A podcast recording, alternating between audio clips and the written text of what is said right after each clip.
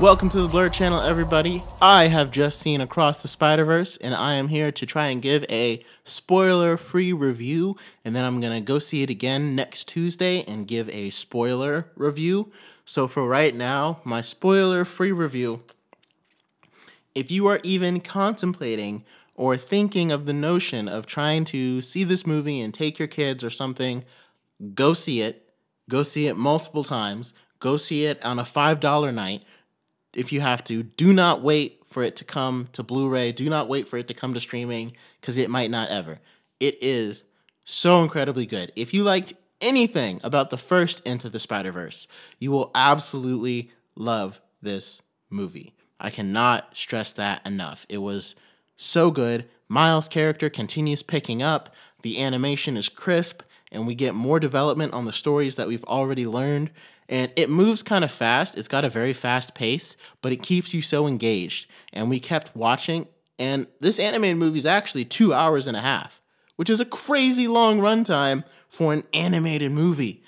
But it didn't matter because we wanted to be in it the entire time. It was so funny. We were dying in the theater. I don't even know if I could say it's funnier than the first Into the Spider Verse, but it's right there. First of all, the main villain of this movie, as you know, is The Spot and he is absolutely fantastic. I looked up the actor that played him to voice him, and I tried to see if like if I knew him. I didn't know him from anything, so they just they found him, and it was perfect.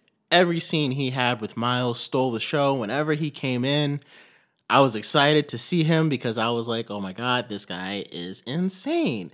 And like his banter with Miles, it's so good, and it's like because, like, in a way, most villains that you face, that Spider Man faces, are always trying to demean him and bring him down. And, like, the spot almost, like, wants respect from Miles, but at the same time, he still has, like, that same goal of trying to demean him and bring him down. It just works so well. And they I was I was kind of worried that like we wouldn't get to see a lot of the spot because they have so much else going on with Miguel O'Hara in there, but it was very satisfying. We saw enough with the spot we saw some good fight scenes between them.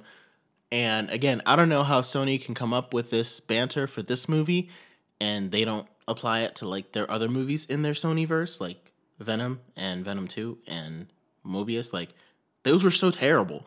And it's like, if you could just get the same people that did this one to do those, they could be so much better. But then again, like I said, it's animation. Sometimes you can do things that you can't always do. Just like Into the Spider Verse, balancing so many characters so well, yet we still got our main hero and main villain, but we still got satisfactory arcs from Peter Part from Peter B. Parker, from Spider Gwen, from even Spider Man Noir. Like he was a side character. We still got a satisfying character arc for him in a movie that was stuffed with heroes and villains. This movie did the same thing. It's still kind of stuffed with heroes and villains, but instead of having one, you've kind of got the spot, and then Mel- Miguel O'Hara is definitely playing the anti hero role, and that'll be pretty fun to unpack. I love how they added um, Jessica Drew in there because that's what I when she first came on. I didn't see the trailer that revealed Jessica Drew, so when she came on, I was wondering, are they gonna say that that's Jessica Drew? And they did. So that's Spider Woman in the comics. You know, she's not from an alternate reality. She's just Spider Woman in our MCU continuity. But I think it was smart just to bring her in as another alternate version of Spider Man because it just made the most sense at this point. And so some of the reveals we got on Miles' powers and where they really originated from, it's really incredible. And I kind of want them to go more into Miguel O'Hara in the next one, which I think that's what we'll get. Honestly, I think Beyond the Spider Verse has a chance to be the best out of the trilogy. Right now, I have Into the Spider Verse as the best of all the Spider Man movies that we've gotten, as well as better than this one. But again, only by a tiny, tiny fraction. And Beyond the Spider Verse is going to set up and completely lay the foundation for everything.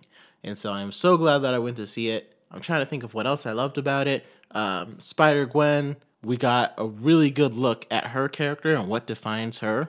And that was unexpected, but very refreshing. And it didn't take away from the movie or it didn't kind of shift it to like her story.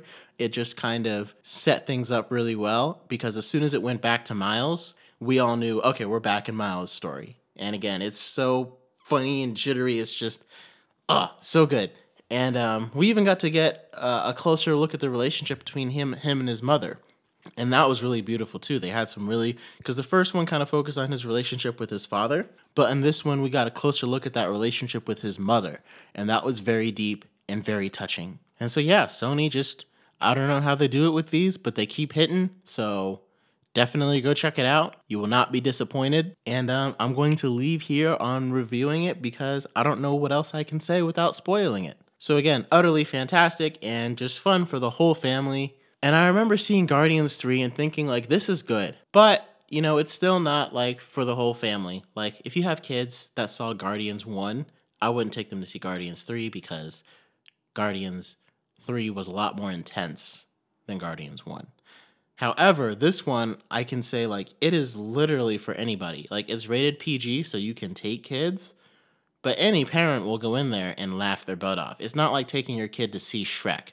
Like you will be invested in the storyline. It's not just a kids movie, and I think that's the best and maybe my favorite part about it. Like Sony made a movie that kids can see, but it is not a kids movie.